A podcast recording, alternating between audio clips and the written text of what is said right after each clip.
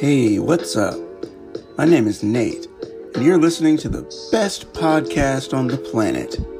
It's called Life Tips. Everyday life topics with advice and tips for becoming a better you. Isn't that amazing? The reality is that nobody is perfect.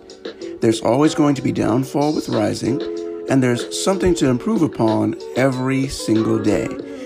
So follow along in this episode, and I'll help you take yesterday's mistakes and master them for a new tomorrow.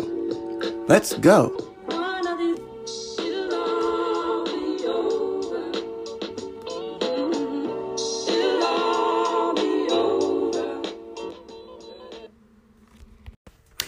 If you're new to the podcast, welcome aboard. It's great to have you.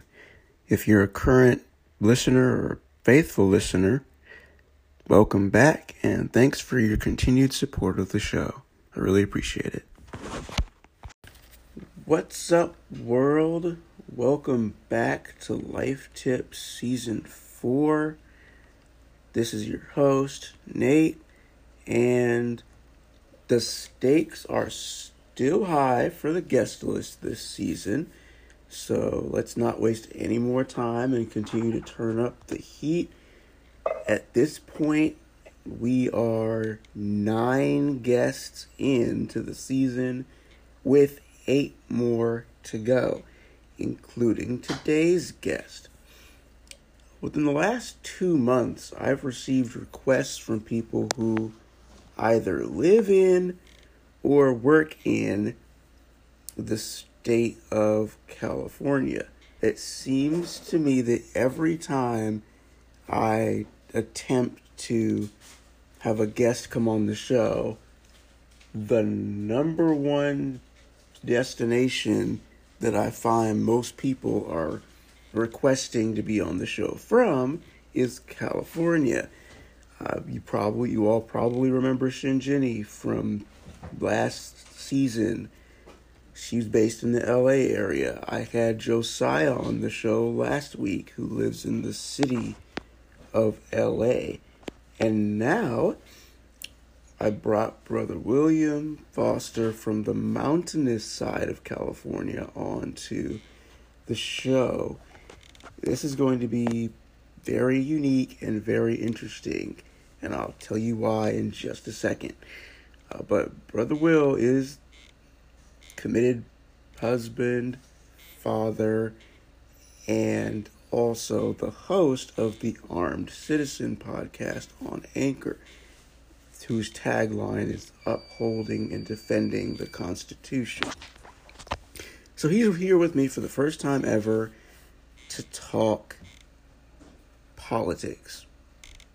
But first, we're going to welcome him on the show so we can talk about you know, something else real quick. So, welcome, Will. Thanks for coming on board the show today, man. Thanks for having me, Nate. How are you this afternoon? Ah, going good, going good. Afternoon's pretty good out here. We're matching the amount of sunshine you guys are probably getting right now. Well, we definitely have maximum sunshine. We've been well over the hundreds for the last few days here. Yeah, we're never we're never in the hundreds. We typically stay in the nineties at most. We might hit ninety four, but so far we haven't hit the high nineties or hundreds. Thank goodness. But that yeah, thank God. I mean, with all that humidity, it'd kill you. Yeah, it pretty much would. So, without further ado, we'll get into it. Uh, so go ahead, Will. Tell tell us a little bit about yourself. Oh, all right. Well, uh, as we had talked before, uh, I'm 53 years old. I'm married. My wife and I have been together for over 20 years. Yes, we raised uh, six children, and um, of course they've left the house, and we're uh, empty nesters now. And as you said, I have the Armed Citizen podcast. Uh, mine's fairly new. Yours has been around for a while. I'm still kind of new to the, the pond of podcasts. We'll see how I how I do swimming around out there. Uh, and uh, I am, like you, a uh, believer in Christ. Uh, he is my Lord and Savior, and uh, everything I have and have experienced certainly is due to His grace. Grace. Quite a remarkable story of grace. Uh, that's one thing that Will and I definitely both have in common are strong beliefs on both the, the faith side and the political side. We'll talk about politics later. But to start off the show, we're going to talk about faith in Christ. Uh, Will's faith in God has impacted his life tremendously over these long years, starting from the day which uh, he was actually physically saved by Christ as well as spiritually. This shines through in his story. He told it to me uh, right around a couple months back when we met. It was inspiring, impactful. I couldn't believe it. It was just truly a remarkable story of grace. So go ahead, man. T- tell us, tell tell the tell the audience the story of what happened to you, uh, and then along the way, I'm sure Will will have some life tips and advice that he has for those listening uh, who may or may not have a relationship with God. So take it away. Okay, well, first thing I'll have to do is I'll have to admit I have had many experiences with the Lord that uh, I think uh, are noteworthy in uh, in my mind, and I honestly uh, don't remember if it was is it when I went off the cliff with the motorcycle or uh, just my uh, experience in relationships. I, I honestly the motorcycle. It was the motorcycle story okay, that great. we that we were looking okay. hear first. Then we'll okay, talk great. about then we'll talk about your your journey towards you know marrying your wife next. Okay, great. Okay, so yeah, the motorcycle story that that was a, a very uh, big awakening moment for me as far as my understanding of Christ.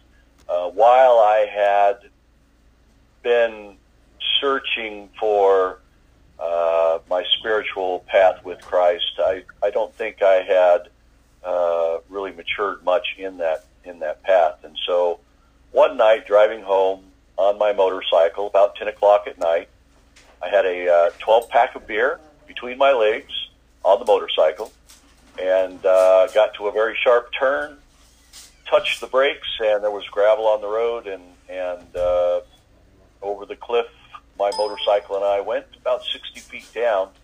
And uh, in my attempt not to go over the cliff, when I twisted my body, uh, grabbing onto the, the pavement as the motorcycle drugged me over the cliff, it, it caused my hip to dislocate and um, landed at the bottom of the cliff and um, immediately uh, realized I was injured uh, bad and and crawled over to the motorcycle to turn the headlight towards the road because at that time it was pointing towards the creek and the other side of the canyon and I was worried no one would see me so I managed to crawl over to the motorcycle and uh, when I turned the headlight towards the road the headlight died so that was the end of letting anyone know I was down there.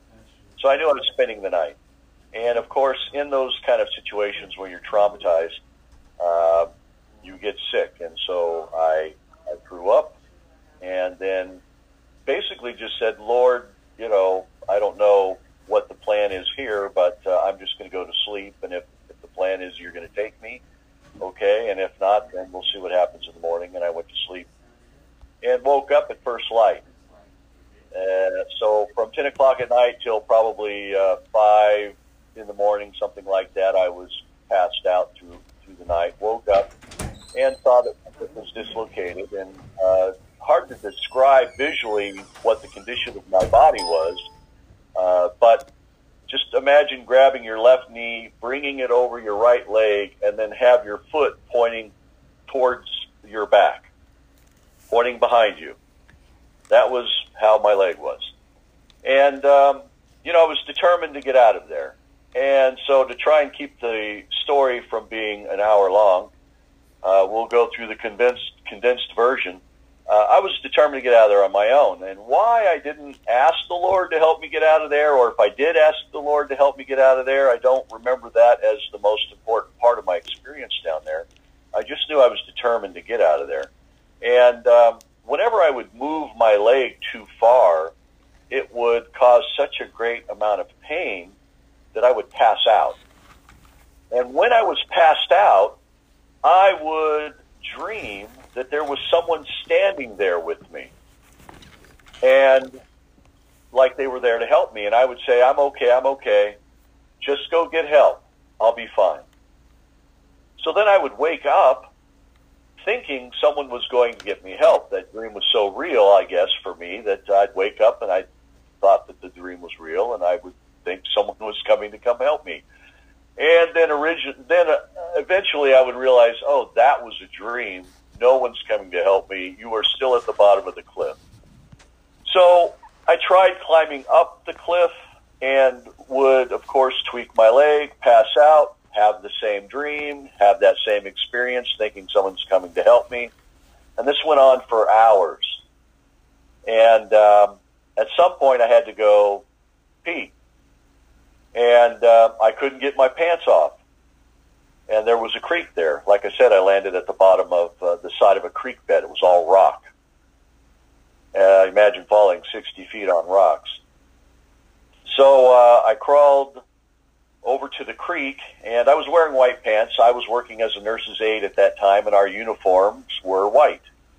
So I, I crawl over to the creek so that at least if I have to pee my pants, which was basically what the case was, couldn't get my pants off, had to pee my pants. Not thrilled about that, and if I'm going to have to do that, uh, at least I'll be in the water where I can kind of rinse it out as it's happening. And, uh, you know, that's what I did. I worked my way over to the creek, got in the water, and then uh, let let it let it go. Tried to go pee, and uh, instantly my pants turned red, just completely bright red. And I knew right then and there I was in big trouble. I had internal bleeding, obviously. Uh, so that, of course, really knocked up the notch of uh, desire to get out of there. Uh, I knew my time could be limited, bleeding internally, and who knows how bad it is. So I tried more ways to get out of my uh, area, my situation. It was kind of blocked off it was only the cliff face that I could go up. There was a, a log that had fallen up towards the road. I tried to go up the log, fell off the log, tweaked my leg, passed out, had the same dream. And uh, ultimately, after hours and hours, we're we're talking. It's the afternoon now. I've been trying to get out of there since you know five in the morning. Passing out, having this recurring dream. It's in the afternoon, and so I realized that what I'm going to have to do is work my way down the creek back towards the highway. And um, so I'm going to crawl into the creek, and it was pretty hot at that point, so being in the creek was going to help cool me off. We're talking summer where it's 105, 110 there. And um, just before I uh, decide to go into the creek to work my way down the the uh, the creek uh, to the road, I tweak my leg again, pass out, wake up with that dream, and all of a sudden, I just I felt this presence of I don't know if it if you can call it evil, but just like this negative presence, mm-hmm. and mm-hmm. flies were all around me. I mean, it was like a swarm of flies. Which initially I thought, well, okay, I mean that go figure. Uh, you had to pee in your pants. Uh, that's gonna attract flies, even if you were able to rinse it out somewhat, you know, pee and blood. But I mean, they were just everywhere, and I mean, buzzing me. And flies, I hate flies. Can't stand one fly landing on me, let alone what seemed like hundreds. Mm. So I'm trying to get them off of me, and they're just not off of me. And up to that point, you know, I guess I'd been stubborn. I, I wasn't asking the Lord, you know, get me out of this or if I was asking, it wasn't, you know, wasn't something that really had an impact on me uh, for memory. But I said, Lord, I don't know why I have to be down here. I don't know what I'm supposed to learn. And I was saying it with anger. I was angry at, at God that I was down at the bottom of this cliff, and uh, you know I managed to keep my cool through realizing that I could be dying down there. Uh, but the flies swarming around me was all I could take. That was my breaking point. And so I said, Lord, I don't know why I'm supposed to be down here. I don't know what I'm supposed to learn. Uh, but if I have to be down here, if I have to be going through this, uh, keep the damn flies off of me, please. and uh, almost immediately, the flies just dispersed. Me, that was the moment where I had recognized that um, I was accepting the position I was in, rather than fighting the position I was in, not seeking the Lord or or trying to understand what I was supposed to learn. It was more of me fighting the elements and the situation, not really relying on the Lord. Uh, but at that moment, I was accepting my situation and asking the Lord for His help. That while I was going to work my way through this situation, my only request was keep the flies off of me, and, and they went away. It was it was an enlightening moment for me. I uh, I realized that I wasn't asking God for help in my life in general. Uh, I was always relying on myself. And it wasn't much long after that. I got into the creek. I hadn't made it 10 yards down the creek when I heard the bushes rustling and, and things moving up on the opposite hillside. And I thought, oh no, that could be a mountain lion or a bear looking for food. And here I am, crippled down at the bottom of this cliff, ready to be eaten. Uh, but I thought it could also maybe there's somebody up there I should call for help. And so I went through that debate and decided that calling for help was the way to go. And I yell, uh, and way up on the top of that uh, mountainside, I hear, "Where are you?" And um, of course, I got excited, was waving my hands down here at the bottom of the creek. And he came down. He was a young man, and it just so happened that he was up there training. He was a uh, a uh, EMT search and rescue person who was training and was trying to get used to deal with difficult terrain. He gets down to me, and he says, "I'm going to try and do the fireman's carry to get you out of here." And I'm like, "Okay, great. You know, happy to see you." And he starts to pick me up and starts to tweak my leg. I can, you know, I could have passed out again. And I, I say, stop, stop, stop, stop. Uh, I'm okay. You found me. Just go get help. So he says, okay, and he takes off. And, and now I'm working my way out of the creek so that I'm not in the creek. And uh, I make it to shore, tweak my leg, pass out. And when I wake up, I'm not sure that I have help coming because I've been having that dream all day. And uh, so eventually, uh, in that moment of doubt for me, that uh, it, help was on the way or it had arrived and uh, I was saved.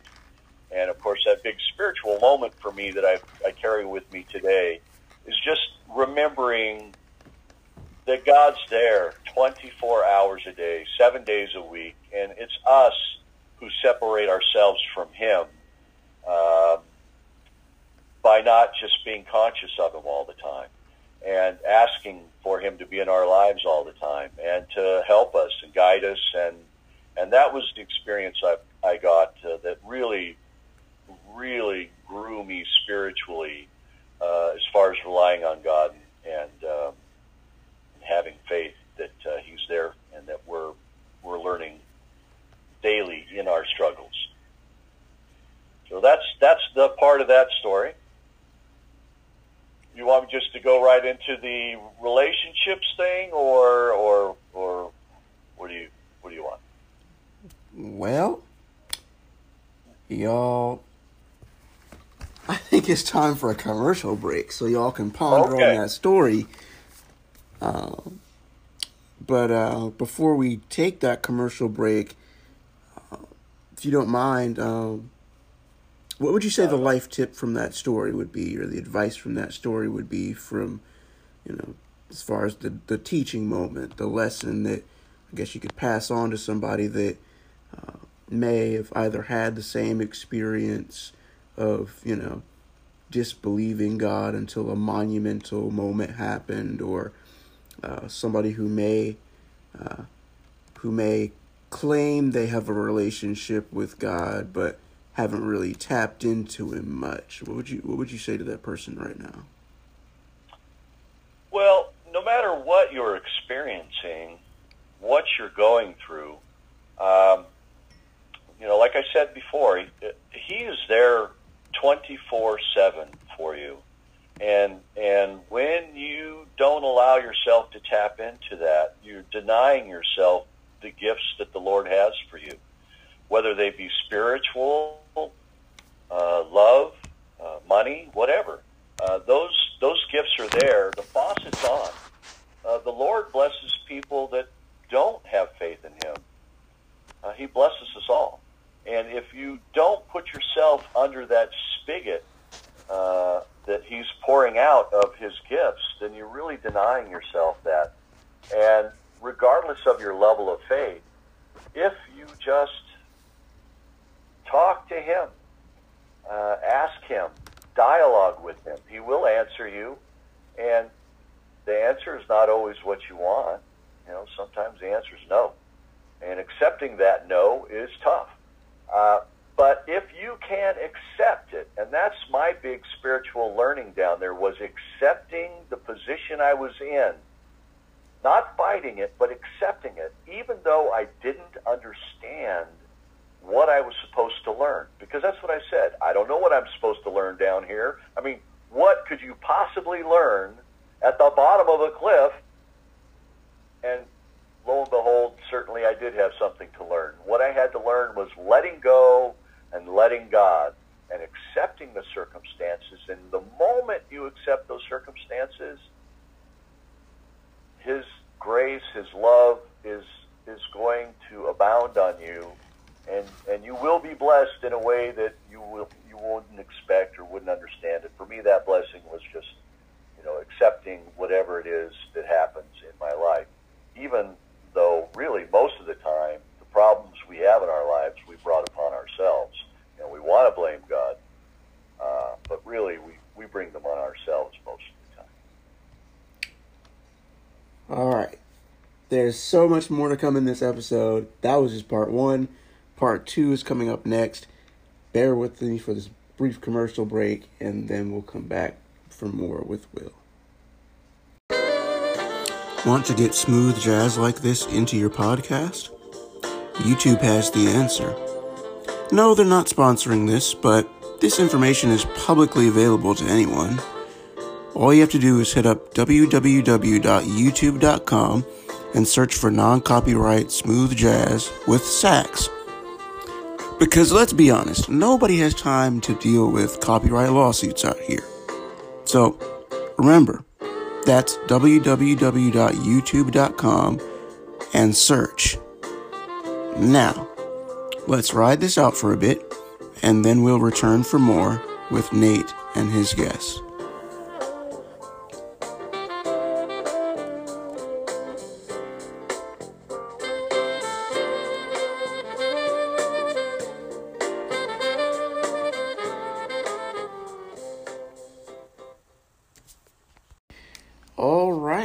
We are back, and Will is still here with us.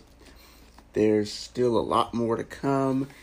Uh, I think you mentioned in part one about uh, that there was a there was a love story and there's a cliff story. So he shared the cliff story in part one, and how he sur- survived that. Uh, he did get he did get the help that that he he needed. I believe, if I remember, you told me you were airlifted up and taken to a hospital. Well, no, I wasn't airlifted, but they did have to rappel down the cliff, put me in a basket, and uh, rappel me and themselves back up the cliff, which I can tell you is a very scary feeling because you're laying in a basket and and they are. Uh, basically seem like they're laying down walking up the cliff with you. I, I was sure that they were going to fall and I was going to flip out of that basket right back down onto the cliff rocks. Um, but yeah they had to rappel me. The only way they could get me out was that they came down with a basket and rappelled up the cliff to get me out of there. And then, of course, I went to the hospital immediately. I had a dislocated hip, ruptured kidneys, ruptured intestines, and um, I, yeah, I was in pretty bad shape. But he recovered. He's Yes. he's here, uh, and that leads into the next phase of his story, which is the love story. Uh, so you've been you, you've been married for twenty plus years. I've, I've known that because Will and I have been you know in contact prior, and uh, of course, dating relationships are a huge topic of discussion here on the show. Um, so now that you've told us the incredible story of how God saved your life, it's time to hear the next story, y'all. This story is incredible. It's the story of how he met his wife. So, um, yeah. So let let's pick it back up from where we left off. So at this point, you know, Will was picked up, taken to the hospital, had all those problems that he had to get surgically corrected. They got they got him into surgery. He came out. He went through the recovery phase, and then is that's where we I guess we pick up on the love story, or maybe a couple years after that point. I'll let Will tell you how long that it, it went, but yeah, now we can talk about the love story. So, um, yeah, tell us how you met your wife. Uh, Okay. But but Well, but, that's kind of a but go from but go from long story. Say it again. it's okay. It's okay. Go from go from your healing and recovery process into how you met your wife. Okay, yeah. So the uh, again the condensed version, we'll just go with um, you know a lifelong process of searching for love, uh, but again searching for it in the wrong way, um, and not relying on the Lord. Um, you know, so I was when I did the, the when I went off the cliff, I was actually I- I'm not even sure I was 21 yet. I think I was under the age of 20. Um, I was maybe I was 20, and so the time from then to the time that I met my wife uh, was what uh, 18 years, and in those 18 years, I I feel like I was probably just the typical person, and especially the typical male. Um, you know, looking for love, but really allowing my uh, physical body control that search. Uh, you know, looking uh, for a beautiful woman, uh, not not asking the Lord to bring me someone, but again, relying on myself. And of course, that led to multiple relationships. I tried lots of different, went through lots of relationships, and even had uh, two wives prior to the wife that I have now. Um, and the first wife I had uh, was not a very good relationship. And again, I wasn't, you know, I wasn't relying on the Lord uh, for my my search. And so, because of that, you know, I was I was not in the right right place because I was doing it on my own. You know, if you insist on doing it on your own, I don't think you're going to expect a good outcome. Um, unless, of course, the Lord is just blessing you with so much grace that uh, He saves you from yourself that way, right? Uh, so, anyway, after going through, like I said, several relationships and then marrying my first wife simply because I got her pregnant. Um, and then, uh, of course, that didn't work out. Um, and then my second wife, now we actually, uh, my pursuit on that was, again, I was looking for the beautiful woman. It was all about the looks at that point still. And um, she was married. Uh, and when we met, we were going out for lunch, and we were, you know, kind of, I guess you could say, quasi dating. And I said, you know, I can't. Uh, while my my walk with the Lord was, you know, boy, pretty loose, you might say. Uh, and while I never stopped believing in the Lord, never never stopped uh, asking him to save me because I, I asked him all the time. You know, I could put myself in these situations, and then of course when the situation gets ugly, I'm like, oh Lord, save me. You know, and uh, inevitably he would. Uh, again, his grace. But uh, so I was uh, with this woman, kind of dating her, and uh, she was married. And I said, "Look, I, we can't, you know, I can't do this. Uh, if your relationship doesn't work out, um, then then get a hold of me, and then you know we could see what goes on from there." Well, immediately she told her husband she wanted a divorce. She got a divorce, and uh, of course that that threw the green flag for me. Okay, it's okay uh, to go forward with this woman, and uh, jumped right in. Ha- wound up having two children with her. Uh, married for five years, and uh, really did kind of like the American dream. Started off uh, with nothing, uh, got a business going, was making good money. She was working and making. We bought our first house, uh, but you know, it, it was not a relationship based on the Lord. And so because of that, it didn't work out. We divorced.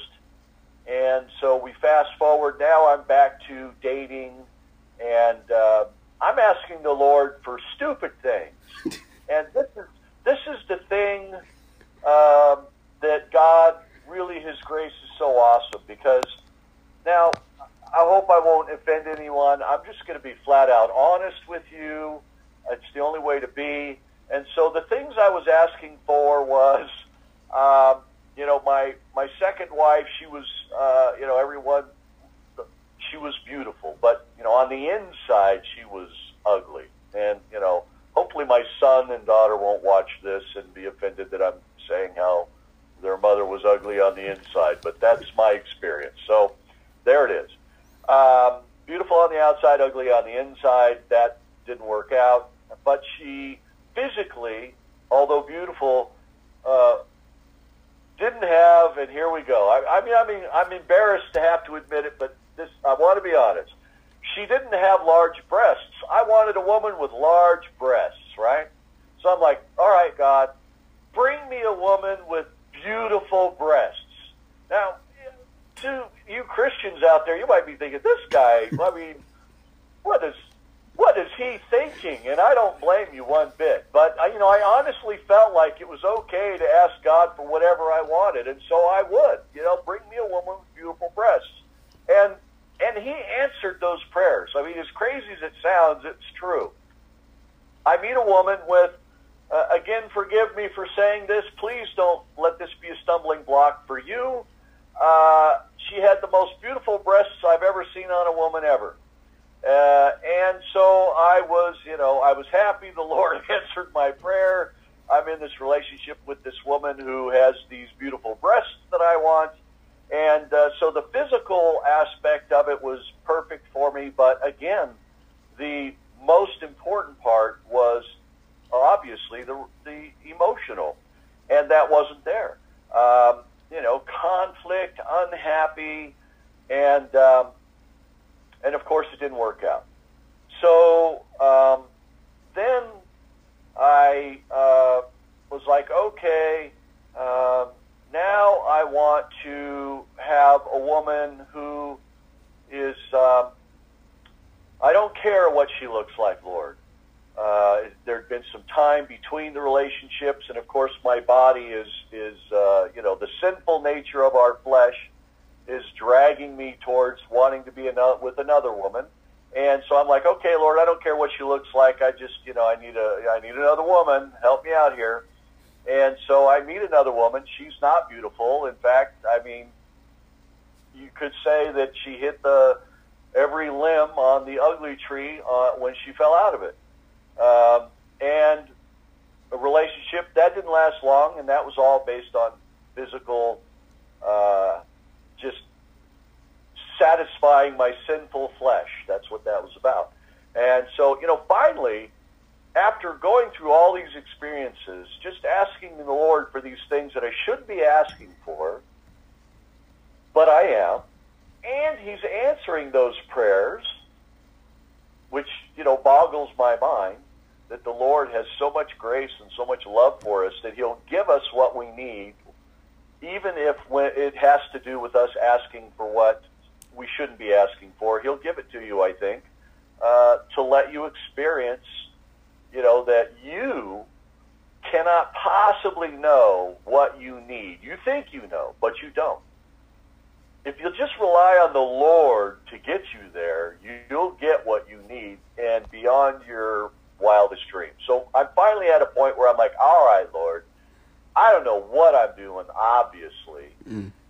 I want you to help me. I just want to be with a woman who will love me, who is kind-hearted, that um, you know is perfect for me, and uh, will uh, will allow me to have that biblical relationship where um, I know that it's not politically correct these days, but that biblical relationship where you know the man is running the show, uh, so to speak, uh, but that um, we're still in that godly concept that while I might be running the show, I'm also uh, respecting my wife and being a good husband to her and being the faithful uh, husband and uh, you know following God the way I'm supposed to and being the example.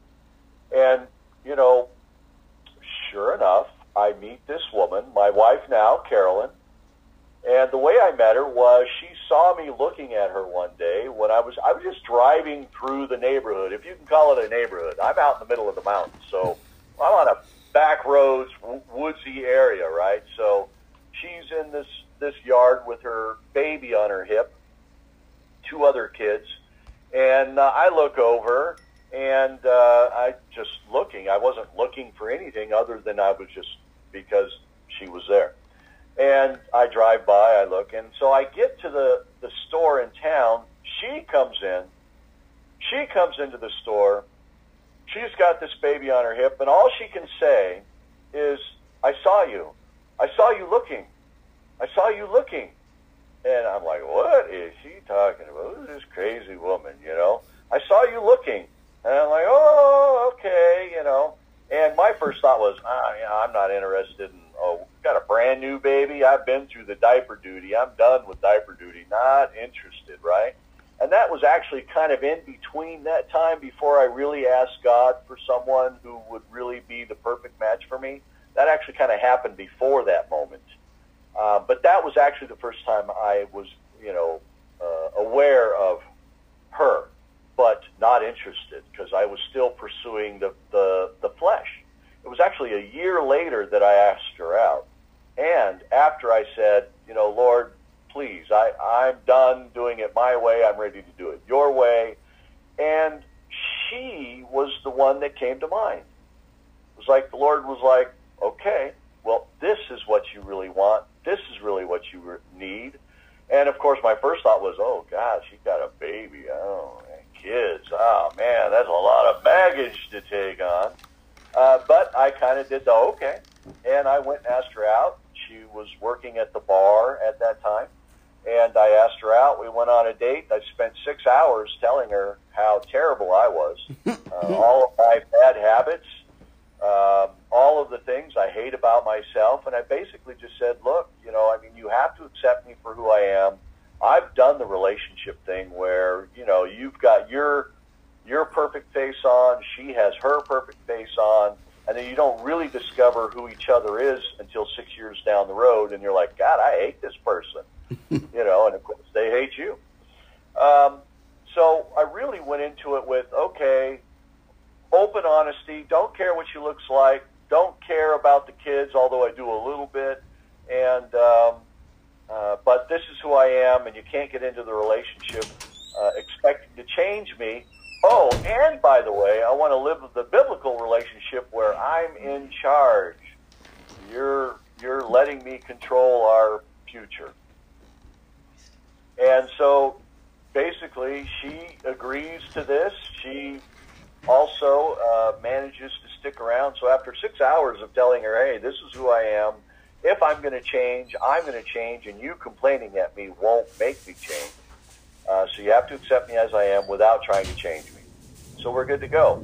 So here we are, 20 years later. Now we had our ups and downs, but she really has been uh, after 20 years, the best partner I ever could have had, if only I had asked the Lord to introduce me to her when we were both single, uh, hadn't had kids, you know, then we might have been able to have that perfect home where we have kids together, not a broken family got and brought together. Um, but, you know, that's not where my head was. I, I had to take that journey to get to the point, you know, the Lord let me take that journey to get to the point to appreciate not only Him, but His plan, His, you know, His uh, perfect person for me because I wasn't in the right space. Had I met her 20 years prior or 30 years prior, I would have been too self-centered, too selfish, uh, and not God-centered to have it work. Uh, that was the journey I had to take to meet her, and, and I am so grateful. She really is absolutely the best wife on the planet. Sorry, everyone. Sorry, all you guys out there. She's gone. Uh, but maybe the Lord has made another perfect one for you too. And in fact, I'm sure He has. Uh, I just, you know, I'm having fun with you saying that I, I've got the last perfect woman on the planet just to kind of highlight the fact that she really is just the center of my life. No matter how well God has blessed us financially, physically, um, it really goes back to the fact that I am so grateful that uh, she's my wife. I had no idea at the time what a perfect wife she would be for me, uh, but God obviously knew, and I'm I'm glad I listened to him. I'm glad I let him guide me the right way because it's 20 years later. I love her more now than when I met her, and I really am very lucky to be with her. And she would tell you she's lucky too. Uh, to be with me, but you know, lucky for me, I guess the Lord has put some blinders on her, and she doesn't see all my faults. so, uh, got any life tips or advice out of that story, especially for the fellas, since you name dropped Oh. us? I'll tell you, uh, absolutely, the worst mistake you could make is focusing on the flesh. You know, if you're if you're being driven uh, based on looks, uh, you are missing out on probably the best person for your life. And and I can tell you that the one thing people tell us over and over again is that it doesn't matter what's on the outside, it's what matters on the inside.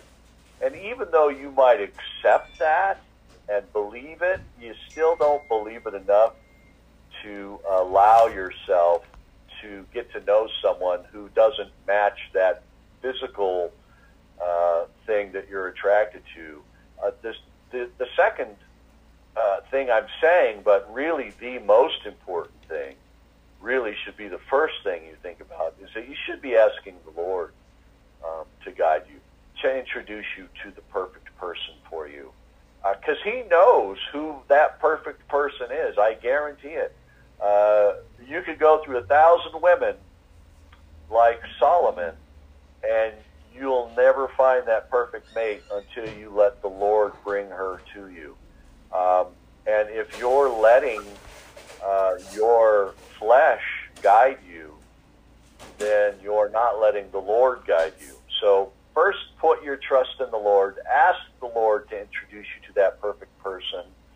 And and if someone somehow is brought to you and you don't pursue that in curiosity if that person is for you simply because she doesn't match that what you in your mind think is the right person for you well you you potentially may miss out because that physical aspects now i'm not saying that your wife can't be the most beautiful model on the planet and the perfect mate for you that's totally possible um, I'm just saying, if you're not 100% allowing the Lord to guide you in that path, and you're not keeping an open mind, you will miss out on that perfect person. Um, and you really, you won't appreciate that until, like me, my experience, I was with a beautiful woman or women. And I can tell you, it only takes about four or five years of that having let your flesh guide you, that your flesh will be like, eh, what else is out there? Because you get used to it. The, the beauty doesn't have to fade for your interest to fade. It's what guided you was your physical flesh, and then that you get used to it. It's no longer exciting to you. It's no longer um, what you desire because you've had it, you're used to it, it's, it's not new. And that is where you will fail. Uh, when you truly get that spiritual connection with someone, um, then the physical part won't matter at all. At all. It won't matter. And uh, believe me, 20 years down the road, it's that spiritual connection that you have that's going to allow that physical part of your relationship to continue to, to flourish. Uh, and that is someone speaking with 20 plus years of marriage uh, experience. And, and I can say it to you, and you could believe it, uh, but that doesn't mean you'll be able to um, truly accept it. But I think if you let the Lord guide you spiritually, you'll make the right choice, and then you'll you'll be on the right path. Wow. Wow, wow, wow, wow, wow. That. Whew. All right, y'all. Going to take another. I am definitely the spokesperson for the Lord's grace because yes. I'll tell you.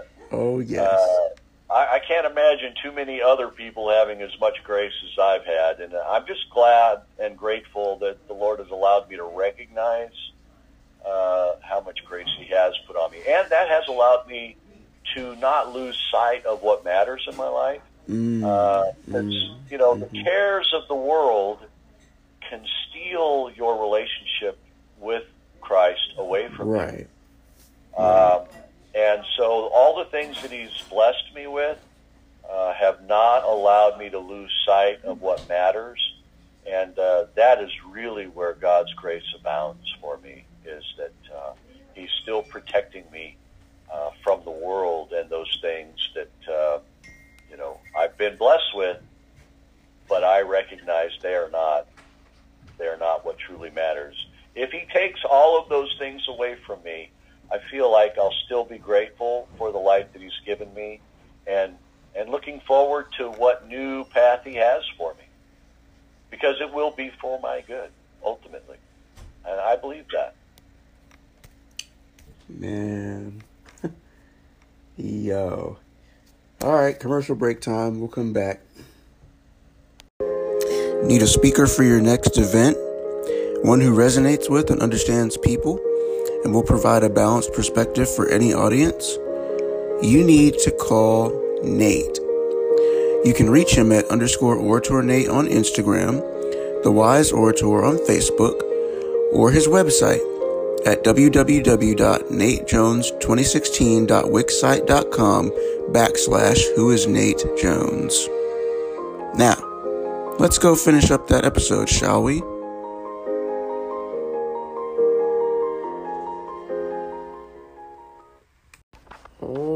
Alrighty. So now we're going to take a little drift into the political world and shift some things up a bit. I normally don't talk about this on the show, but I did say in an earlier season, probably season two or season three, that I'd be breaking that rule moving forward. So, what better way to bridge that gap than to bring on somebody who's very sound in his political beliefs just as much as he is in his faith. Now, we are going to talk about his podcast, but I just want to mention a few things at the moment uh, that have been happening recently uh, before we actually go into talking about uh, Will's show.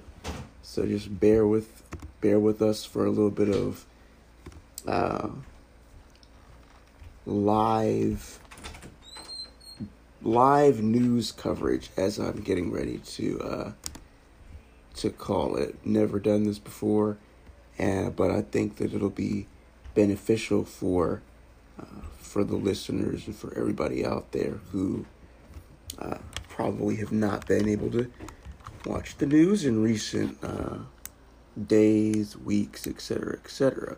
So the first bit I'm going to uh, start off talking about is this. Um, I gotta first tell you about my own uh, viewpoint. The listeners really don't know this, uh, but I am a Christian conservative, and uh, what that means is that my conservative nature is more so on the uh, the the side of Christianity. It comes from being exposed to Liberty University. As we all know, Liberty University is the largest Christian school in America. And it was there that a good friend of mine named James Black, who is the face of Liberty University right now, taught me how to blend my faith in Christ and the Bible with political beliefs. And honestly, it made so much sense to go with a conservative viewpoint at that point. Uh, unfortunately, over the years, we've had to deal with uh, we've had to deal with some insensitive and borderline racist comments on Twitter from our president. Uh, yes, I'm talking about you, Falwell. But um, yeah, Liberty University has had some issues in the last couple of weeks with the president making tweets that went viral, causing a mass spike in relocations, transfers, and quote, I no longer associate myself with type statements from multiple African Americans who have been affiliated with Liberty University. Uh, my heart goes out to my school. Please heal from the wounds brought on by our school's president so that we can move forward. Uh, but back to my story. After connecting with James, I quickly discovered Candace Owens and Turning Point USA and expanded my knowledge on what it meant to be a conservative versus being liberal, Democrat, or Republican. But let's be clear about something. I 100% stand against abortion and am 100% pro life. But being a Christian conservative means that Christ comes first. And if anything political goes against the Bible or Him, then supporting it is out of the question. And uh, so, in recent months, with everything that's been going on in the world, because uh, Will and I met, uh, I want to say back in April, April, May ish of this year. So it's been a couple months, and things have obviously happened in the world.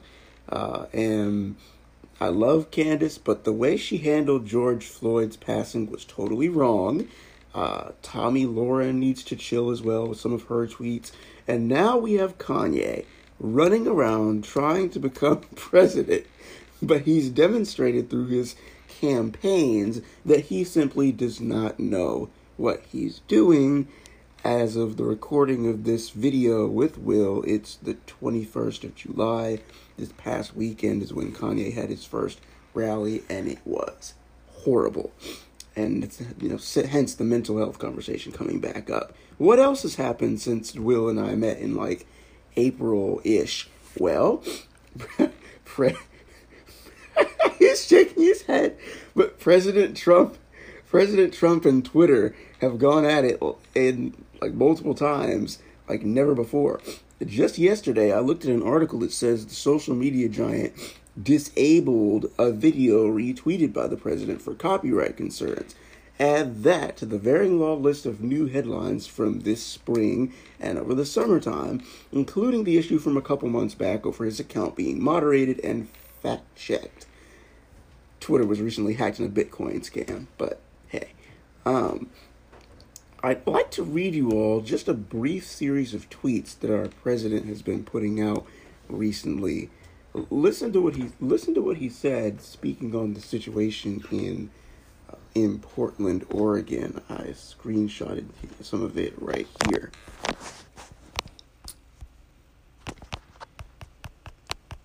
He said this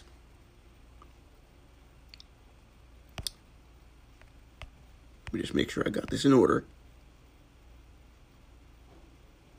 Uh,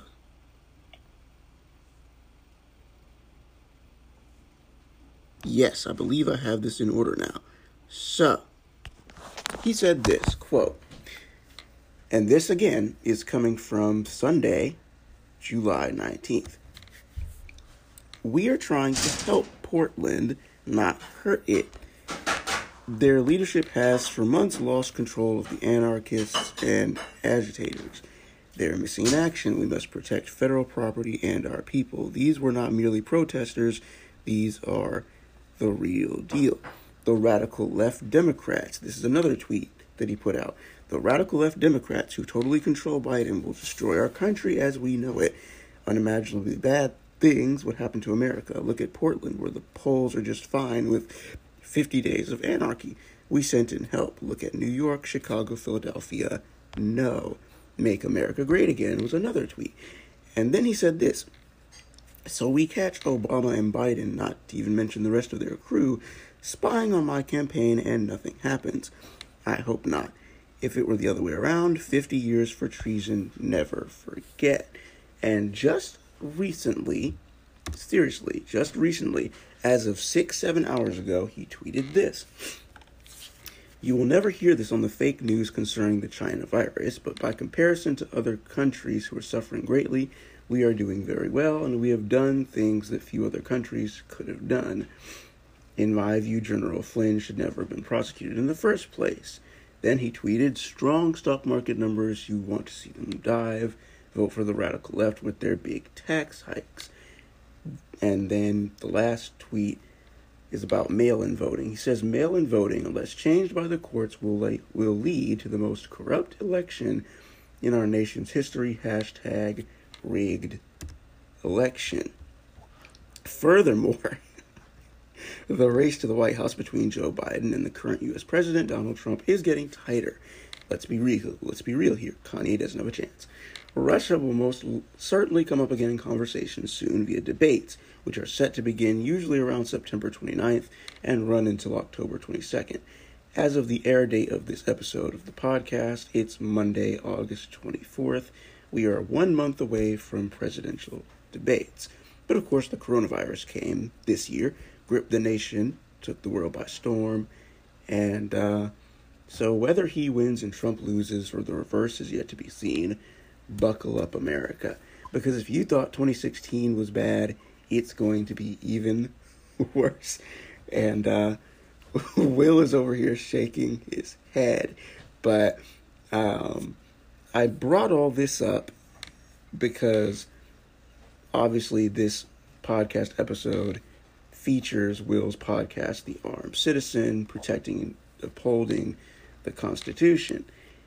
So with Will being heavily invested in politics, I wanted to take that part of his interest and put that in the show to kind of create an episode around uh, our different but similar viewpoints. And so now we're going to actually hear from him.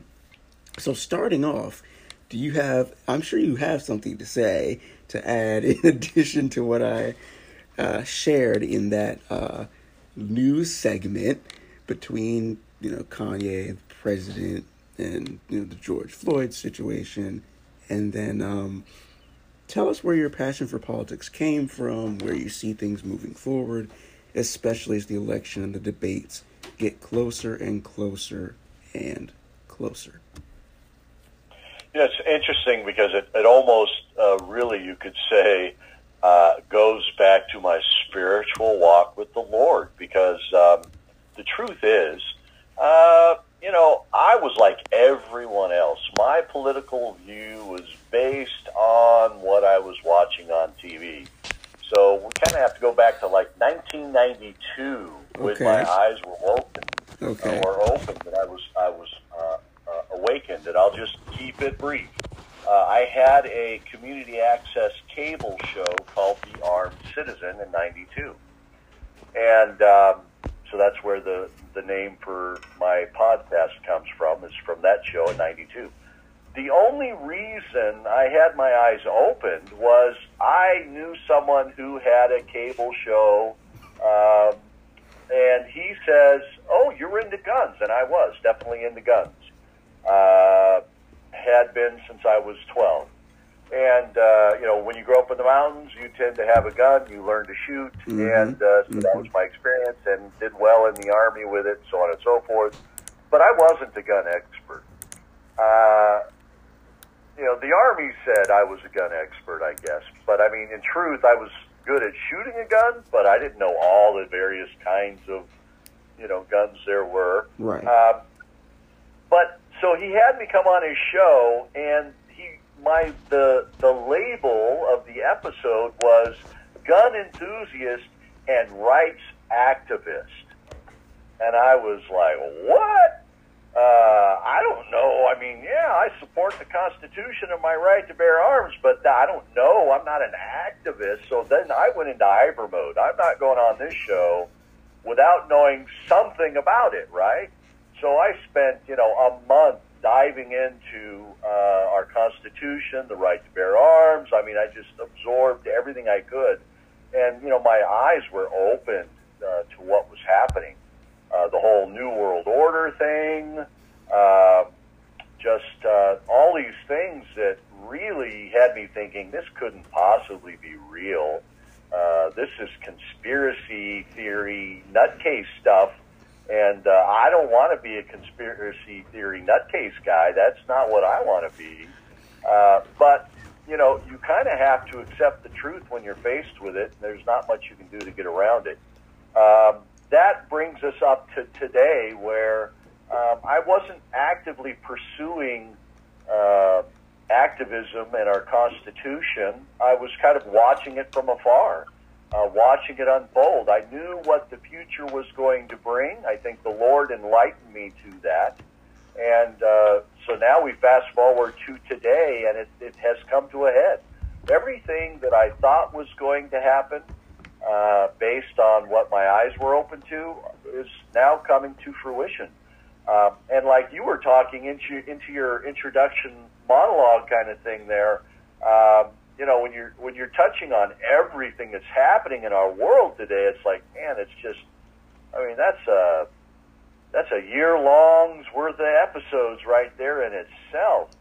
Uh, but speaking specifically to like what you were saying with Kanye West, I mean, I don't know.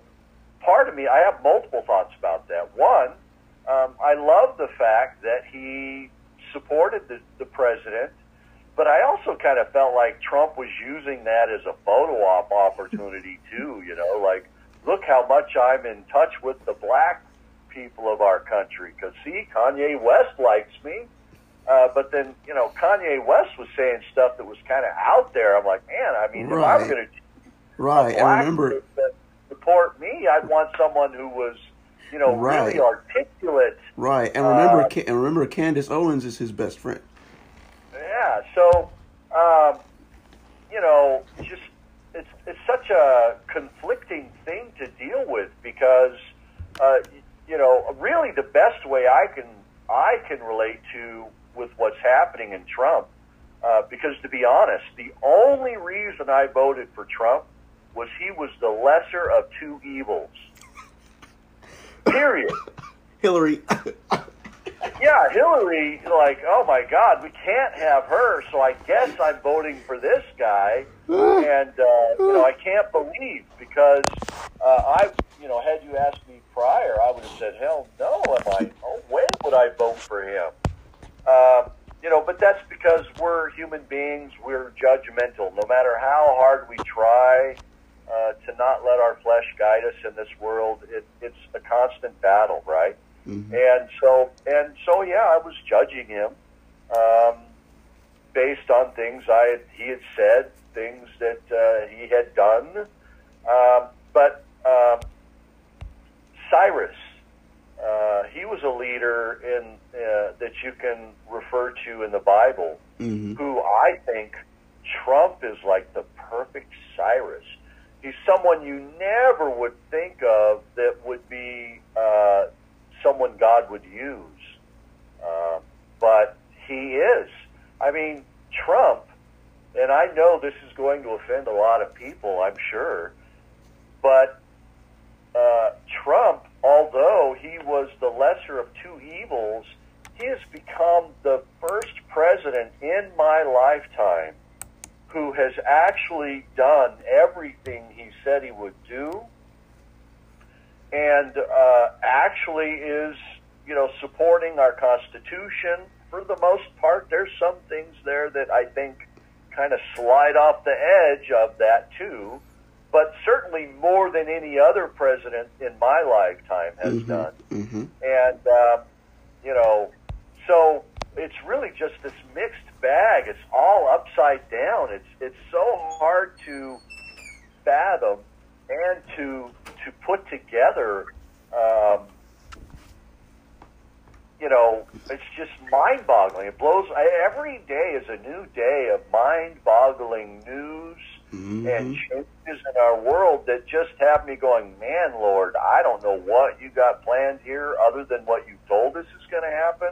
But wow, my mind is blown. Uh, you know, and now with Kanye West, uh, you know, like you were saying, some of the things he's saying, the only, you know, I'm trying to not let my my perspective and my flesh guide me because I the one thing I have learned is God works in mysterious ways and the more we try to put sense to it, the more we are screwing it up. Um, so I just kind of go, all right, well, um, if nothing else, Kanye West running might pull some of those radical left over to him and away from Biden, and then that'll bring about a positive result. Um, you know, Kanye has uh, said that he believes in the Lord, and he's on his path. And so, regardless of what it looks like to us, whatever crazy thing he might say or whatever perfect thing he might say, I just kind of go, I'm along for the ride. I'm just watching. Uh, I have made up my mind on how I'm going to vote. And, you know, my walk with the Lord really, I think, dictates that because I, too, am against abortion. Mhm. But I'm also a strong supporter of the Constitution Mhm. uh, because I believe that that is the best form of government that we've ever had on this planet in our Mm. existence, and it was because it was based on Christian values. Right. Mhm. Um, now, I mean, you know, let's talk about the, the elephant in the room, um, which is racism uh, that does exist in this country, but I don't see it as being systemic. Uh, I think our Constitution is what brought that to the light of day that it was wrong. You know, you, the Constitution said all men are created equal right. Mhm. that slavery was abound. And of course, it was abounded throughout the whole world. You know, it's not like it was unique to the United States. It's not like we invented it. That's not that that didn't happen. But our system of government and our constitution is what allowed that to be changed because they recognized that wait a minute, how can we say all men are created equal while we are treating these people unequally? And so it is the Constitution that brought about the change that, you know, I mean, let's face it, uh, black men were voting before white women, right? Mhm. And, Mhm. and and again, that brought about that change. So you know, racism exists because human beings are on the planet, and human beings are messed up. And the Mhm. only thing that brings them into any kind of rational thinking is the Lord. Um, and so, you know, God's in charge. He's large. He's got it all in His hand. And while everything around us just is upside down and crazy, and I don't know what the future holds for this country, I mean, I think if Trump doesn't get reelected, we are on the fast track to a satanic world. Um, and if he does get elected, it will slow down that fast track to a satanic world. But I mean, either way, the outcome is the same. The new world is on its way, and the only thing that is going to save us is when the Lord comes back. Uh, because it all has to happen, and we know that because the Bible told us. I mean, Jesus told us, John told us in Revelation, it has to happen. But we um, have the unique privilege of watching it happen. It, you know, the the Lord said we wouldn't know the exact day or time, but we would know the season. Mm-hmm. And I mean, if this isn't the season, I don't know when it is. Uh, because here's some things. I don't know if you, we haven't talked about this specifically, but I, I got to throw this out there. Sure, sure. Uh, um, is the Jesus referred to the fig tree Mm-hmm. uh, when he was talking about when these things would come about to his disciples. And uh, the Jerusalem, the, the Israel, the nation of Israel, is often linked to the fig tree. Mm-hmm. Um, and so Israel is the only is you know the the Hebrew Israel nation is the only nation to have been yanked out of their country and still maintain their identity. In Mm. all of history, no one has ever had their uh, civilization totally decimated and still maintain their identity. Only the Jewish people have done that. And so in 1948, when when they were given back their country, Israel, which was prophesied, when that happened in 1948, that is that generation, that that that time, that thing that that uh, Jesus referred to, that this generation shall not pass till these things come about. That's the moment, 1948. Uh, Israel became a nation again. After, what, 2,000 years, they became a nation again. And, uh, and in 1967, when uh, that three day war, and they took back uh, Jerusalem, um, that, that, you know, there's the clock. I was born in 1967. And so this generation shall not pass. So that tells me it's happening in my lifetime. It's happening in your lifetime. We're going to see that. Now, if the good Lord takes us off this planet before that happens, which when I was young, I used to be like, and I mean young, 10 years old, because I was talking to the Lord then, you know. Uh, granted, my whole life was doing it wrong, but I still, you know, the Lord called me, you know. Uh, I was just, you know, he was calling me, I was following, but still doing it my own way, all wrong. Uh, you know, who knows why God what he does what he does. But uh, anyway, uh, point being, uh, I was asking the Lord, oh, I want to be there, Lord. Oh, I'm excited. I want to see that. And now that I'm 53 years old, I'm like, oh man, I don't want to be around for that. I don't want to see that. I don't know what I was talking about. Lord, do not make me have to live through that tribulation. I didn't know what I was talking about. Uh, I don't know. He may require me to go through that tribulation. He may have already answered that prayer, and I'm stuck with it. Um, but that's because he has a plan. He knew all along. Um, but I'll tell you, I'm I'm worried about what's going to happen to our country Mm. um, with what's happening. I mean, it's it, because again, I guess selfishly, I know we're going to suffer, um, and we're already suffering.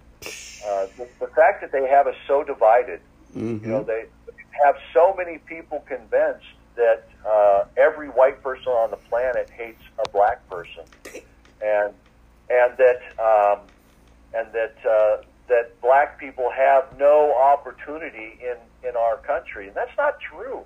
I mean, you could point to so many black people in our country who have been successful, uh, right in, you know, from the president to Oprah Winfrey.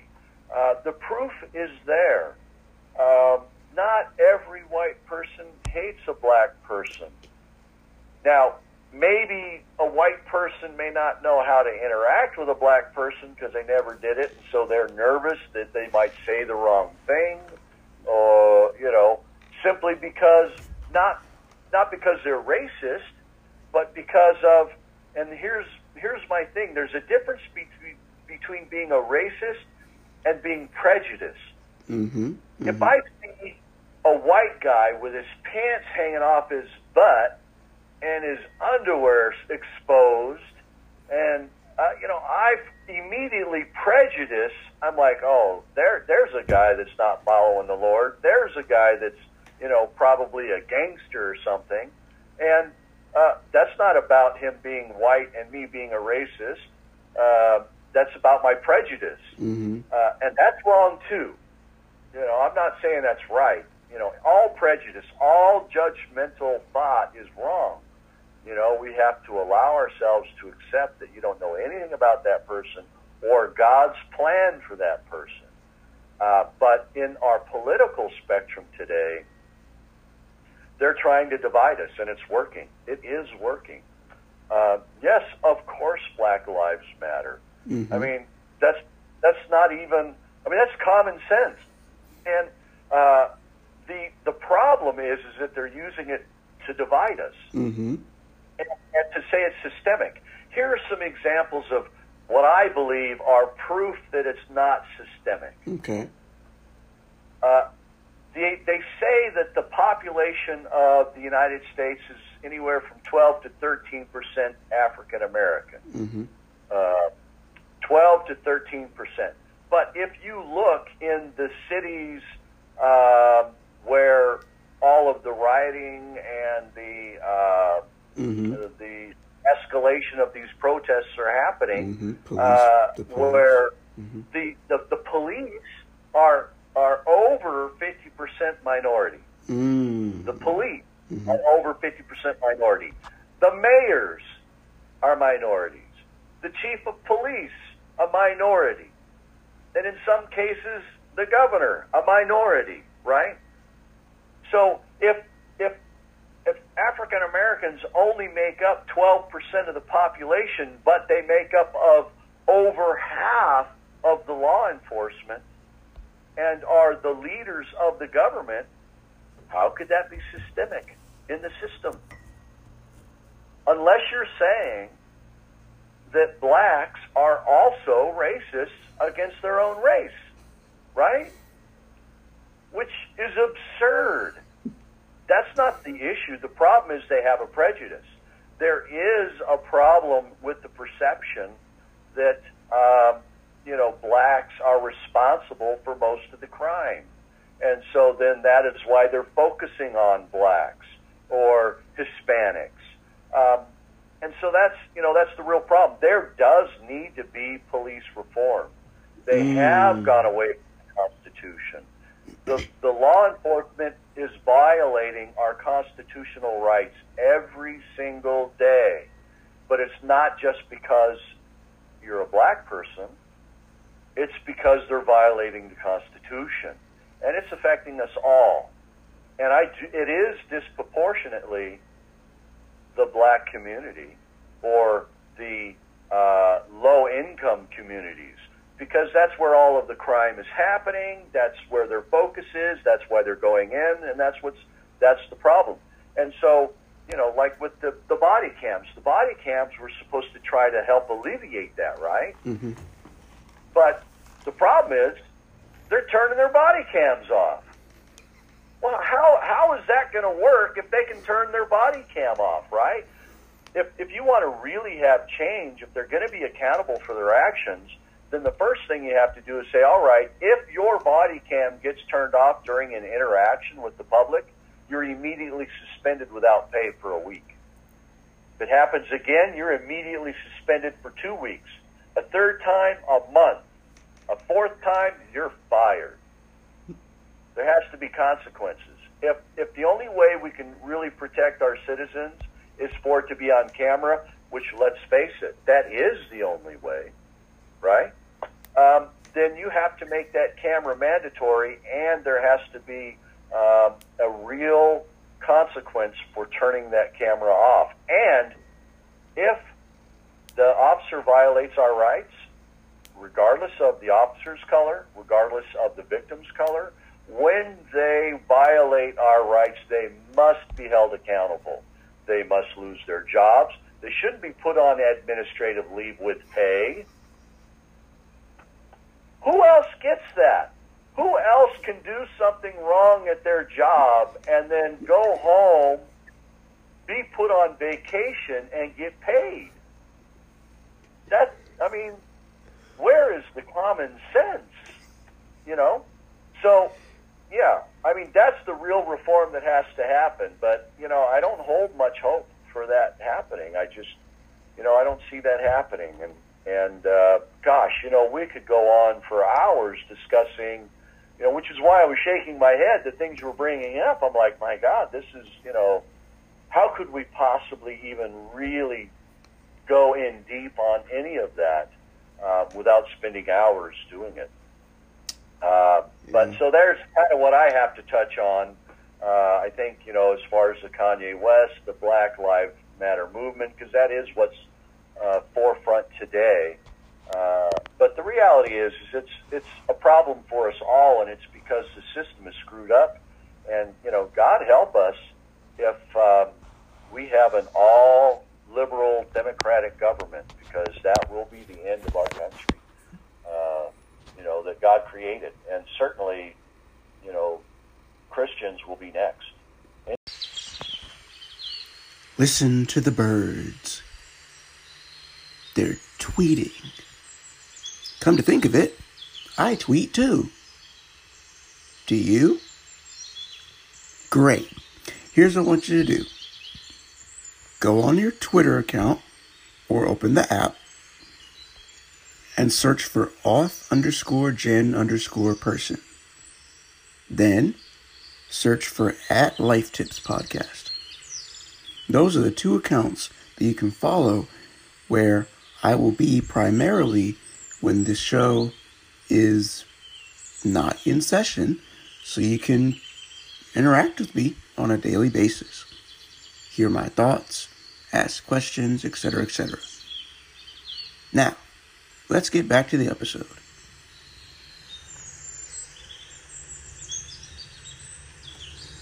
Systemically, and it won't matter what color you are. If you call yourself a Christian, you're going to be under attack. Mm, what I was going to get to next before we go into talking about your podcast. Just, um, yeah, he, he said that the, Christ, the, the the Christian population is next, and um, now what now? I, what I'm curious about is, you said if Trump doesn't get reelected, we're pretty much heading for you know the most the the worst of the worst in terms of lawless society and you know Christians being you know in greater persecution than they are now. And so is that a direct is that a direct thing towards Joe Biden I'm just curious. Yeah, how do you, how do you feel about how do you feel about Joe Biden? I'm I'm just curious.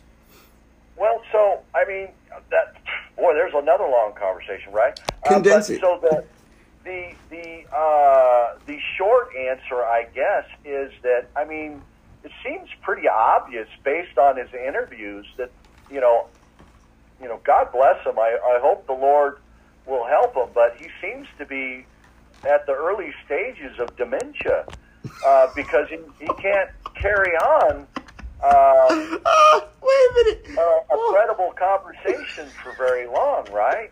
And I, they've done a pretty good job of trying to mitigate that for him by having a teleprompter um, with the answers to the questions he's being asked, so that all he has to do is read. You know, um, wow. Oh my. and and if they real if they elect him, let's face it, he's not going to be one, the one running the country. Uh, the extreme liberal left will be running the country. People like AOC and and uh, Pelosi. Um, you know, he's being pushed to pick a black woman as his VP, and there's absolutely nothing wrong with that. That she's a woman or black, but the fact that they're they're making it the the the agenda or the point, you know, it shouldn't be that you pick a black woman because she's a black woman. You should be picking her because she can lead our country Right. effectively hmm um, and do the job well. And absolutely, a black woman could do that. Um, you know, the right person can do that regardless of their skin color or their gender. hmm Um, but the fact that they're making it their, you know, their point that he has to do that is so that he'll get elected. You know, so that they can pull the woman's vote and the black woman's vote and the black person's vote. You know, that's all that's about. Um, you know, and I personally think that, uh, from my perspective, there's plenty of uh, black people who are insulted by that. You know, Mm. that you know somehow they don't have the ability to think for themselves. That you know they they're only capable of saying, "Oh, well, she's black." Um, so of course we're going to vote for Joe because you know, no, they're not that stupid. Uh, I, I I imagine that many uh, black people are insulted by what's going on there, but there's also many people who are brainwashed uh, from you know our our colleges are teaching the young people um that capitalism is evil and that every white person is a racist. I mean, it's it is working. It is being effective, or you wouldn't have these people out there saying those things because they're not saying it as a talking point. They believe it. You can see they believe it. Mm. They're earnest Mm. in what they're saying, and and you can't necessarily dock them for it because it's right to care about other human beings. hmm It's it's important that we stand up for people who are being oppressed. It's just unfortunate that they've been allowed to be blinded uh, by lies and untruth, um, and and so that's where we're at. Yeah, Joe Biden is the worst thing that can happen to us, not because Joe's a bad guy necessarily. I mean, he's been in office forever, and none of these things have been brought about. You could argue the fact that the guy can't do it. He's already had his chance. How many how many decades do you have to be in office before we decide, okay, you can't make it happen? Um, but you know that's not what they're talking about. Our world is controlled by social media and uh, the mainstream media, and it's it's effective. It's working, and um, you know so that's where we're at. They want Joe Biden to be real uh, elected as president, so that they can bring about that that extreme left agenda, um, and that's what'll happen if we have a Senate that is all Democratic.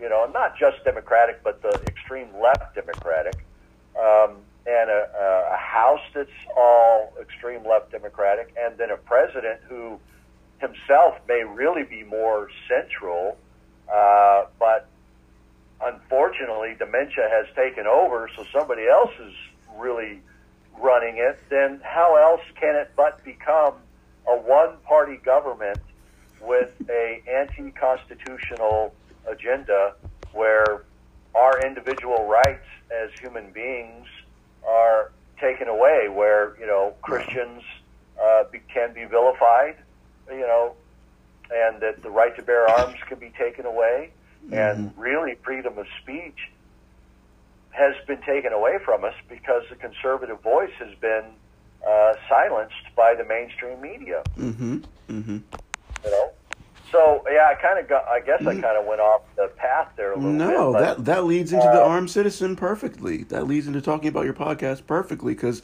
you do talk about upholding and defending the Constitution on your show. So that leads in perfectly. Go ahead and tell us about the podcast and. You know, you we you told us where you got the name from all those years ago on that TV show, and so what are you what are you talking about now these nowadays on your show?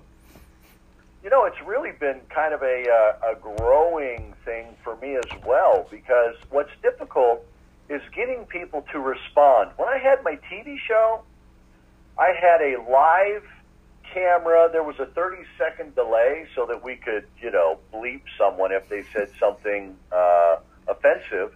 Because back then, if you did, man, you got like a thirty thousand dollar fine from the uh, uh, from the uh, The network. Yeah, yeah, the network. Uh, the, uh, can't think of the the initials for it. The Mhm. FCC. Okay. Um, but uh, otherwise, it was live, and so I had this live camera and a phone number at the bottom of the screen, and I would I would interact. People would call in, and they would say what they had to say, and you know sometimes they agreed with me, but sometimes uh, they didn't, and we could have that back and forth dialogue, and that was that made it easy to kind of have those conversations on the TV. mm-hmm. But in podcasting, what I'm learning is it's very rare that you actually get people to comment Yep. um, to you. And that's been a struggle for me. It's hard for me to uh, comment or have a dialogue when I'm the only one. It's a monologue, not a dialogue. Um, and that's difficult for me. And so I've been frustrated by that um, because I don't want to just be an echo chamber. You know, I want to have a dialogue. If you, if you don't agree with me, I want to hear about it. I want to have I want to have an intellectual conversation and and discuss it because I may learn something from you. Uh, even though we may not see eye to eye, I may learn something, and and my mind will be expanded. Um, or maybe you'll learn something from me. And so I don't get that feedback, which has been tough. Um, my last episode, really, I kind of just said, you know, one of the things I thought about uh, was what is the red line? Um, you know, at what point do you say, okay, uh, I'm ready to take arms uh, against the system that is uh, uh, anti-constitutional and they're violating my rights to freedom of speech, freedom of religion, and my right to bear arms. And I used to imagine it would be this thing where, you know, the government comes to your house to take your guns from you. And so then you are going to fight the government, right? From my cold dead hands. You hear people say it all the time. They can have my gun when they take it from my cold dead hands. You know, and those same people won't pick up a pen and vote. So I have no respect for them. You know, they will they will say that they're willing to kill someone to protect their right to own a gun, but they won't take the time to vote. I mean, wrong. You know, you're wrong. You got that wrong. Uh, the first thing you should be doing is voting. Number one, uh, participating in the system of government that gives you that right to have a gun and, Mhm. and uh, go to church. Um, but um, so anyway, you know, I just said, "What's your red line?" You know, what for you? What's the reality? Because the reality is they're not going to come door to door to take our guns. Really, what they're using is the monetary system to control us. Um, you know, all right, well, if you don't turn in your gun, you know, it's kind of like with the COVID thing, right? If you open your barber shop when you're not supposed to, what do they do? They take your license from you. So then how are you going to survive? They attack you monetarily. Your, your life, uh, the way you survive is going to be taken from you. Uh, they will fine you. You know, maybe they'll take your house. You know, they, they'll just go to the courthouse, sign the title of your house over to the government, and uh, you know, because you didn't turn in your gun. Um, so I, I, it's not it's not going to be how we imagine. It's not going to be how I imagined it. I don't think. You know, it took me 20 years for that light to go on. Um, you know, so really, you know, what's that red line? You know, how are you going to if our government becomes a fully liberal government that does not recognize your right to practice your religion, doesn't recognize your right to own a gun, uh, doesn't recognize your right to freedom of speech, which is what we're saying. If you say anything that does not match the liberal agenda in our mainstream media, you are attacked. Mm-hmm. Canceled. Mm-hmm. Cancel Yeah, culture. cancel culture. They want to pretend like it didn't exist. Um, you know, yeah, racism existed and still exists because we're human beings. Uh, you know, in my lifetime, I've only met a couple of people that were actually racist. Mm. You know, I just look at them and I'm like, how could you think that way? You know, it just it boggles my mind that a person can think that way, but they do. They do exist, um, but they exist all around. You know, you you will find an Asian person who hates black people uh, or hates white people. You'll find a black person that might hate Asians or hate whites. You'll find Hispanics who hate another race, but they're few and far between. You know, most of us have common sense, and most of us recognize that we're all just human beings, and we're you know we're trying to navigate this world the best we can. And our system of government is supposed to allow that to happen, uh, and has for quite a long time. It's been a, a very painful growing process for many in our country, uh, but we're finally there. And now that we're there, we're tearing it apart. You know, it just it makes no sense to me uh, that people are advocating for socialism and uh, you know. Mm-hmm.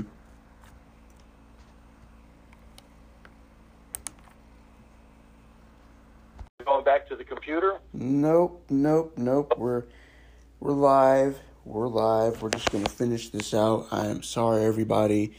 Uh, the connection went out. Had a random loss of Wi-Fi, and uh, it's just been one of those days where you try to record a podcast episode with a guest, and endless issues come up to, you know, stop you from from doing that, but we're gonna finish this up as best as we possibly as best as we possibly can. And so uh, I believe Will, you were finishing off with talking about uh, how it's not really a good idea for uh, for Joe Biden to become president because you, you think you mentioned uh, Pelosi and uh, Alexandria Ocasio Cortez that we'd have to uh, contend with at that point. Uh, the the Democratic House, the Democratic Senate. That's kind of where you were when we lost connection. Yeah, so basically, I just I'm trying to hopefully uh, with my podcast just uh, start the dialogue, which uh, unfortunately, like I said, it's hard to get people to uh, comment and have that back and forth. So really, I think I'm just trying to educate people to the reality, um, the importance of our Constitution, the importance of our capitalist system. Uh, it's not a perfect system, and there never will be a perfect system, uh, but it's as close to perfect as we're ever going to get uh, until the Lord's in control, and it's His system that we're following. Um, so that's really what I'm trying to do is just uh, open people's eyes to the reality that there isn't a better system out there. This is the best we've got, and if and if we let it go, um, then the the life that we're living and and enjoying today, uh, even with its faults, is going to go away, and it's just going to get far worse. And uh, I think if Joe Biden is elected, we'll be on the fast track to that, and uh, we pretty much can kiss our our uh, country and our system of government goodbye. Wow, man. So, uh, y'all heard it here first. This was quite the political episode. I warned you. So, um, yeah, man, where can everybody find you on socials before we go? Well, I'm on Anchor, uh, and I guess Spotify and a couple others. I haven't I haven't taken the time to share my RSS with uh, other uh, places, which I should do, um, and I will. But right now, basically, Anchor and Spotify, I think Google, uh, are you can find me there. And then I'm not on Twitter. Uh, I am on Facebook, but I haven't created an armed citizen Facebook page, which uh, maybe I should do. Uh, as someone who seems to be more uh, tuned into this, uh, would you think I should do that? A Facebook page, The Armed Citizen? That would definitely be beneficial for everyone to be able to better find you and you know follow you and follow along with what's going on with your show. You can post updates. You can talk about you know all things politics, etc., etc. And the best part is you don't even have to leave your main page because you can attach it to your current Facebook page that exists, and that way, you know, you're getting personal with people, but you're not getting personal personal with people. If you get what I'm saying. Yeah. Okay. Well, I'll do that. I've I've been resistant to it, but uh, I guess if I'm going to uh, get my voice out there, I, I need to be a little more uh, open about it. So yeah, maybe you'll be able to see me on Facebook soon for and find me under the Armed Citizen. Uh, I've been told you can Google the Armed Citizen and my podcast will come up. So I suppose you can find me that way. Uh, but hopefully on the other uh, places, like I said, Spotify, Google, and Anchor, you can find my podcast there. But I'd really love to have a back and forth dialogue with people. I'd like to hear from uh, everyone else. I don't just want to be in an echo chamber. That doesn't interest me at all. Well, Will, you've been such a good help, such a blessing, such knowledge about politics and conservative conservative conservative thought that I've even learned some things along the way about, you know, continuing on in my journey of being a Christian conservative in this nation. So, but we appreciate you for coming on board, sharing the many life tips and the advice. Uh, look forward to doing it again. Yeah, well, you're a great host, uh, Nate, and uh, you know, thank you for having me on. All right, everybody, that's it for episode eight. Of course, you can find the podcast on Twitter, Life Tips Podcast. Tweet me and DM me there. You can follow me on my own Twitter, auth underscore Jen underscore person. And of course, don't forget to listen to past episodes online at www.anchor.fm backslash life tips. I will see you all in episode nine. Peace.